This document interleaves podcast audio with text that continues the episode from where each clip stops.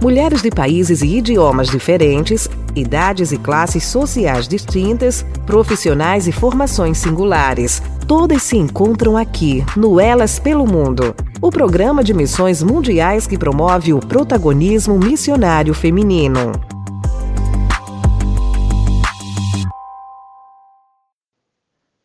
No Salmo 34, 7, nós lemos: O anjo do Senhor é guardião, ele cerca e defende os que o temem. Em 2010, andando sozinha pelas ruas de Medellín, um senhor de uns 80 anos de idade se aproximou e me pediu ajuda para atravessar uma avenida bem movimentada. Ele pegou no meu braço e eu o conduzi na travessia da rua. Logo eu perdi a noção de tudo, e seis horas depois eu me vi sentada em uma mesa de um bar em um lugar desconhecido, rodeada de seis homens que bebiam e me perguntavam sobre minha conta bancária.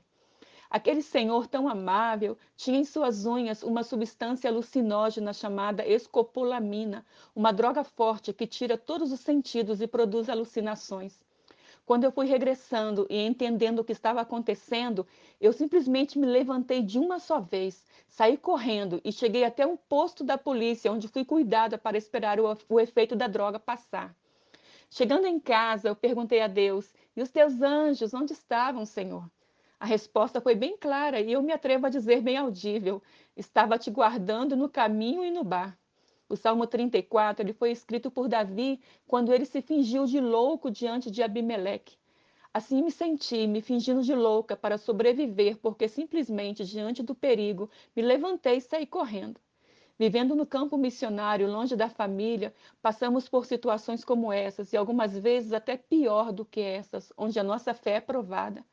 Mas são nesses momentos que Deus nos mostra que nunca estamos sozinhas e que em muitas ocasiões Ele precisou nos carregar em seus braços. Deus está de olho, Ele está no controle, não nos perde de vista, nos carrega em seus braços e nos lembra o quanto somos valiosas para Ele. Mulheres de países e idiomas diferentes, idades e classes sociais distintas, profissionais e formações singulares. Todas se encontram aqui, no Elas pelo Mundo, o programa de missões mundiais que promove o protagonismo missionário feminino.